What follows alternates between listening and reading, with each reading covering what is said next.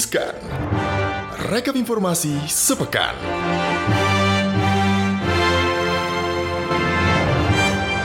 Halo Sobat Cuan, selamat, Selamat datang. hari Jumat ya. Selamat Jumat datang. juga ya. Mm. Hmm, Apa kabar selam- Gibran? Saya baik-baik aja sih. Apa kabar? Hah, baik. Alhamdulillah baik.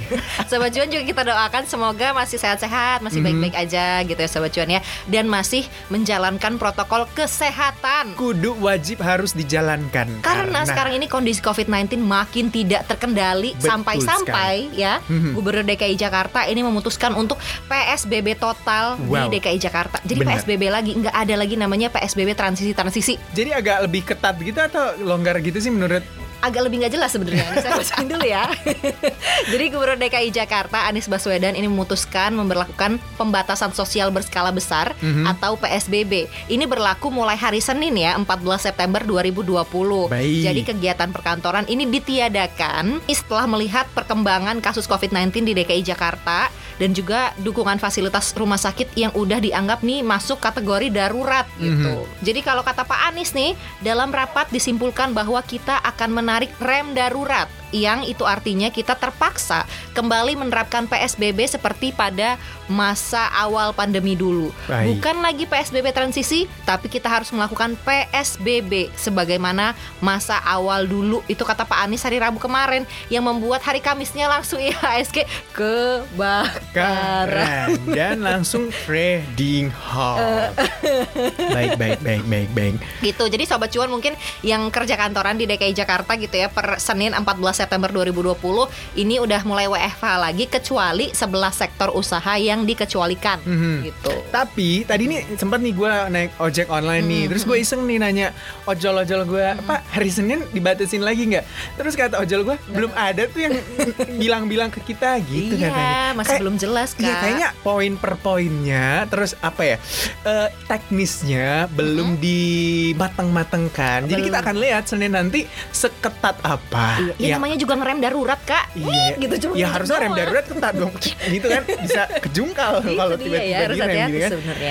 Oke, nah, nah selain itu, Itu juga berita pertama ya. Itu berita pertama nih. Yang kedua adalah peringatan WHO ini. Ini dunia harus siap serangan pandemi baru lagi. wah Aduh, kayak kayak nonton Avenger nih gue banyak banget Aduh serangannya. aja cobaannya ya kak ya Benar nih Badan Kesehatan Dunia WHO mengatakan kembali memberikan peringatan melalui pemimpinnya Tedros Adhanom. Jadi WHO meminta masyarakat untuk bersiap pada pandemi berikutnya karena WHO meminta tiap negara berinvestasi lebih dalam di soal kesehatan masyarakat nih. Oke, jadi, sebelumnya bukan cuma COVID ini gitu ya, kemungkinan Benar. depannya ada lagi. Jadi negara-negara ini boleh deh alokasi sektor kesehatannya lebih besar Benar. mungkin gitu Kalau ya. misalnya di APBN Indonesia sektor kesehatan mendapatkan porsi yang gede sama dengan eh, seperti pendidikan gitu harus lebih gede lagi nih karena Iya. kesehatan yang Kondisinya kayak utama gitu kata Uh-uh. WHO ya. Jadi memang sebelumnya dunia ini pernah dilanda wabah SARS di 2002, tapi berbeda dengan COVID-19, SARS ini bisa dibendung hanya dalam beberapa bulan. Pernah juga ada wabah flu Spanyol di tahun 1918 nih hingga 1920.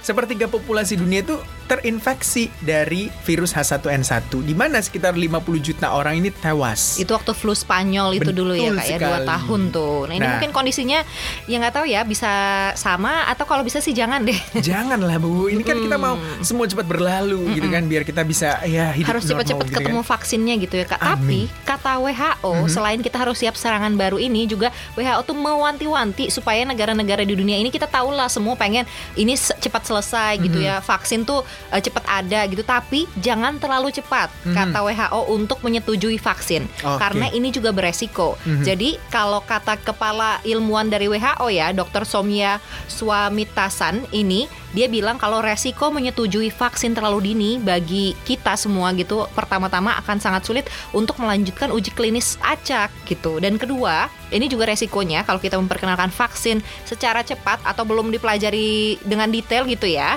ini mungkin uh, memiliki kemanjuran yang rendah jadi tidak akan mengakhiri pandemi malah mungkin akan memperburuk situasinya gitu karena profil keamanannya tidak dapat diterima jadi vaksin tuh perlu diuji dengan detail jangan buru-buru gitu. Jangan buru-buru karena ini juga yang hari ini terjadi gitu kan. Ada di stop gitu untuk buat uji vaksin. Ini yang Oke. terungkap sakit serius relawan-relawannya. Jadi Ha-ha. uji coba terhadap vaksin COVID-19 fase ketiga ini dihentikan oleh perusahaan AstraZeneca secara global. Padahal kita tahu kan calon vaksin yang mereka kembangkan ini dengan Universitas Oxford atau Oxford University ini bisa disebut yang terdepan nih dibanding vaksin-vaksin Orang-orang berharap banget ya ke si vaksinnya AstraZeneca ini gitu ya. Nah, jadi dalam laporan Stat News ini mengungkapkan bahwa efek ada efek samping yang didapat relawan, yakni Waktu gejala lagi ini ya, neurologis. uji coba. Terus mm, ad- yang konsisten dengan gangguan inflamasi tulang belakang. Ih, ngeri bener coy. Terus ini inflamasinya langka. Ah. Aduh, peradangannya berarti agak langka gitu kan. Terus ada timbul efek samping rasa nyeri, kebas atau mati rasa. Tungkai atau lengan juga terasa lemah serta gangguan buang air kecil dan buang air besar. Aduh, Agak kayaknya ini kom- banyak ya. komplikasi ya penyakitnya yang ditimbulkan gitu Nah, kan. Mungkin itu reaksinya si relawannya ini gitu karena Bener. sebenarnya eh, reaksinya beda-beda kan sama semua orang Hmm, gitu. Dan harusnya- lu harus tahu nih kandungan virus di vaksin itu gitu yang sudah dilemahkan tuh seberapa besar gitu Hmm. Betul. sebelum rilis Hmm, massal. Kita juga nanya Pak RK kali ya kan dia Heeh. i- jadi relawan juga kan yang di Bandung Jawa Barat ini dia rasain gitu apa ya. gitu kan. Nah, penghentian ini juga merupakan hal rutin yang harus dilakukan setiap kali ada muncul potensi penyakit gitu yang tidak dapat dijelaskan. Nah, salah satu uji coba kita kutip dari juru bicara AstraZeneca. Sementara itu, ini sedang diselidiki untuk eh, menjaga integritas pengujian dari perusahaan tersebut juga. Betul. Jadi eh, ini kan udah masuk ke mana tadi katanya Pak, tahap ketiga ya, Mhm. uji klinis yang ketiga gitu. Jadi dia ternyata ada reaksi yang kayaknya agak-agak berat gitu ya Betul. di relawan uji cobanya gitu, ada di Mhm. pasiennya ini gitu. Jadi di stop dulu. Dan- diteliti dulu sama mereka gitu, baru Mhm. mungkin bisa ke next step. Dan beberapa juga mengatakan kalau belum tentu masuk fase uji tiga akan Langsung ke- sukses Mm-mm. gitu. Tapi bisa saja ketika gagal ya udah ganti lagi calon vaksin yang lain gitu. Betul, Makanya harus mulai lagi dari awal banyak lagi. gitu, mulai dari awal. Jadi kita berharap ya para pemimpin di dunia gitu memang kita tahu sih kondisinya ini sudah merambat dari krisis kesehatan kemudian ke krisis ekonomi Mhm. gitu kan ya dan semua tuh takut gitu kalau misalnya krisisnya tuh multidimensi gitu jadinya Berkepanjangan nanti gitu ya. dan berkepanjangan gitu. Tapi ya karena ini awalnya adalah krisis kesehatan. Mhm. Jadi eh, menurut gue sebaiknya krisis kesehatannya ini diselesaikan dengan efektif dan tuntas gitu. Jadi jangan buru-buru. Jangan setengah-setengah lagi juga, jangan penyakit lain, buru-buru, jangan cepat-cepat. lain. Yang penting semuanya aman, damai gitu kan dan nggak ada efek samping yang berlanjut. Betul, itu kan tadi dari luar negeri gitu ya, ke kondisi dunia gitu. ya, Kita lihat ke dalam negeri kita Mm-mm. apa yang terjadi. Jadi ini kata Bu Sri Mulyani ada potensi pensiunan PNS tidak dibayar. Oh. Dan inilah salah satu artikel yang paling banyak dibaca di Ya Allah. www.cnbcindonesia.com. Emak gue gimana PNS Nah itu nih? dia kan kayaknya anak-anaknya para PNS ini pensiunan PNS gitu pada ngeklik semua nih berita ini. Jadi ini eh, sobat cuan ya, Undang-Undang Anggaran Pendapatan dan Belanja Negara atau APBN 2019 ini kan udah dilaporin nih ke DPR dan Komite 9 DPD Mhm. hari Rabu lalu. Nah, dalam penyampaian laporannya pemerintah itu mengungkap kembali ada temuan dari BPK atau Badan Pemeriksa Keuangan tentang dana pensiun yang dikelola oleh PT Asabri Persero. Oke. Nah, Menteri Keuangan Ibu Sri Mulyani ini ngejelasin bahwa pemerintah ini telah menyusun beberapa rencana terkait adanya potensi unfunded past service liability atau UPSL pada PT Asabri. Nah, UPSL ini apa sih gitu Apa ya? tuh? Ini adalah kewajiban masa lalu untuk program dana pensiun atau tabungan hari tua pegawai negeri sipil yang belum terpenuhi gitu. Jadi ada potensi ini gitu. Wih. Nah, kalau kata Bu Sri Mulyani terkait dengan temuan adanya potensi itu gitu ya, uh, temuan atas kewajiban program pensiun dan potensi UPSL pada PT Asabri ini, pemerintah akan menyusun rencana penyelesaian ketentuan dan standar terkait penyajian kewajiban jangka panjang program pensiun tersebut. Mhm. Jadi mau diselesain sama pemerintah tapi masih dikaji lagi. Gue nyelesainnya kayak gimana? Teknisnya masih dikaji lagi. Ah, gitu. Aduh, ini masih simpang siur juga sebenarnya. Bukan Mm-mm. ya kita lihat nanti teknisnya seperti apa yang akan dikaji oleh Ibu Sri Mulyani. Ada salah satu nih strategi yang mungkin akan dilakukan. Apa tuh? Ini udah dikaji dan mungkin akan dilakukan gitu ya, ditempuh sama pemerintah terhadap PT Asabri. Ya ini Hmm. untuk melakukan review dan penyesuaian atas penggunaan asumsi serta metode perhitungan aktuaria serta menyempurnakan kebijakan akuntansi pemerintahan pusat atau KAPP Mhm. untuk mengungkap nilai kewajiban jangka panjang pensiun. Jadi dihitung-hitung lagi gitu sama PT Asabri dibantu sama Oke. pemerintah. Kita doakan ini semoga menemukan Semoga nggak ada yang sampai nggak dibayar ya. Iya, karena kasihan udah pensiun kalau nggak Pensiunnya. dibayar gimana Mm-mm, ceritanya? Itu adalah harapan orang-orang menjadi PNS sepertinya Bener, kan, kan. supaya mendapatkan kehidupan Itu. tua yang lebih layak gitu kan. Supaya ketika tua masih ada yang transfer. Oke, tapi kalau udah nggak ada lagi di transfer, aduh Hilang miris. sudah harapan itu Bener. ya kak. Nah ini kita masih dari dalam negeri juga nih Ah. Lin. Ini soal PSBB Ini kan. Bapak yang bisa menjelas, apa, menjelaskan lebih lanjut nih. Iya karena saya mau wawancara ini. Coba Jadi tolong. menurut AP1 ini angka atau Angkasa Pura 1 bandara akan tetap beroperasi saat penerapan PSBB total. AP1 itu bandaranya bukan eh, Soekarno Hatta ya, tapi ada di luar dari Soekarno Hatta. Kalau saya nggak salah Di itu daerah-daerah ya? ada di Ngurah Rai, Oh, oke. terus Sultan Hasanuddin Makassar, terus beberapa daerah Indonesia Timur lah pokoknya. Hmm. Jadi Direktur Utama Angkasa Pura 1 Bapak Faik Fahmi ini memastikan kalau ada 15 bandara di bawah pengelolaan Angkasa Pura 1 yang eh, tidak akan melakukan penutupan atau tidak ditutup dalam eh, selama PSBB di DKI Jakarta.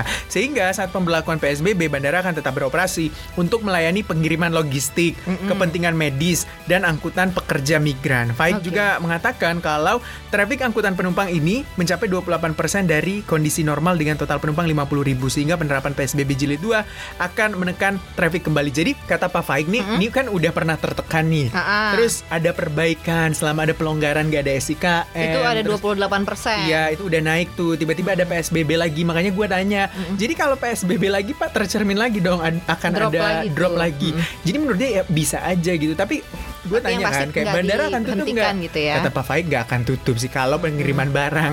Nggak tahu kalau manusia kan manusia bisa aja yang dilarang Iya gitu kan. sih, gitu kita ya. masih akan lihat bagaimana nanti implementasi dari PSBB yang akan diterapkan oleh Bapak Anies Baswedan. Kalau lo sendiri, Gibran, sebenarnya lo setuju nggak sih dengan PSBB rem mendadak ini? Eh, kalau menurut gua untuk kesehatan ya udah nggak apa-apa. Tapi mungkin harus ada yang disesuaikan. Karena kan kalau ibaratnya kalau kita lihat eh, beberapa pengusaha misalnya bilang kan ada yang harus agak dilonggarkan sedikit karena kan istilahnya seketat dulu nih, co- gitu maksudnya. contoh nih pengusaha mall nih bukan gue nih bilang ya. Pengusaha mall bilang kita tuh udah lagi recovery mencoba untuk naik gitu. Lagi tarik nafas. lagi tarik nafas gitu kita ya. mencoba memperbaiki tapi tiba-tiba di drip di cut. Ya mau nggak mau kalau nggak ada duit saya akan PHK karyawan saya. Dia bilang gitu kan selama ini dirumahin gitu kan jadi mungkin yang harus menurut gue sih yang harus juga ambil bagian adalah kita masyarakat Betul. gitu kan. Harus sadar protokol kesehatan. Itu penting jadi banget. mau tuh PSBB 1000 juta purnama dipasang kalau kita juga nggak menerapkan protokol kesehatan Ya. gitu kan nggak juga nggak nggak Nggak, akan berhasil juga Benar. tanpa kesadaran kita, Betul. tanpa kontribusi kita gitu Sobat Cuan. Jadi jangan lupa Sobat Cuan kita nggak bosen-bosen gitu ya untuk ngingetin Sobat Cuan untuk Mhm. masker tuh dipakai. pakai Jangan dilepas. Mhm. Hand sanitizer lu bawa kalau Bener. perlu ya. Lu beli, ini tips dari gue, lu Iya. beli yang jerigenan tuh lebih Oh, murah. bagus Hmm, ibu terus rumah lu tangga refill. emang ya tips ya. tips Tips sangat berfaedah dari ibu rumah tangga Jadi lu refill aja ke yang spray-spray 100 Bener. ml gitu. Lu bawa lah dua, dua, dua botol atau satu botol. Satu botol aja. Kalau satu botol sehari habis berarti emang lu anaknya higienitasnya tinggi cuy. Kalau gue itu bener-bener yang spray ya. Kalau gue prefer, gue 100 prefer mili. enggak juga Oh, kak. enggak Emang gue tenggak. Jadi gue prefer yang liquid memang, yang bisa di spray gitu. Karena bisa disemprot ke tangan. Terus kalau lu mau makan misalnya di mana gitu, lu bisa semprot ke mejanya, ke kursinya, ke Dan handphone gue juga gue Semuanya iniin. pokoknya kalau lu sampai rumah nih sobat cuan lu langsung ganti baju semuanya lu ganti terus lu langsung mandi. Jangan menunda-nunda untuk Hmm. Betul. tidak mandi karena bisa saja di tubuh Anda menempel virus. betul sekali gitu. Itu dia sejumlah informasi yang menjadi sorotan dan juga paling banyak diklik oleh para sobat cuan juga. di www.cnbcindonesia.com. Kalau mau informasi lainnya juga boleh ya ke Langsung aja. eh, Instagram Mhm. @cnbcindonesia dan Instagram At cuap underscore cuan. Atau Bener. boleh juga nih ke Instagramnya kakak Gibran At ya. Gib Gibran atau Alinia boleh deh. Eh, gue rahasia. Nggak mau kayak Siapa yang bisa menemukan Instagram gue dapat hadiah. Apa? Terima kasih. cash.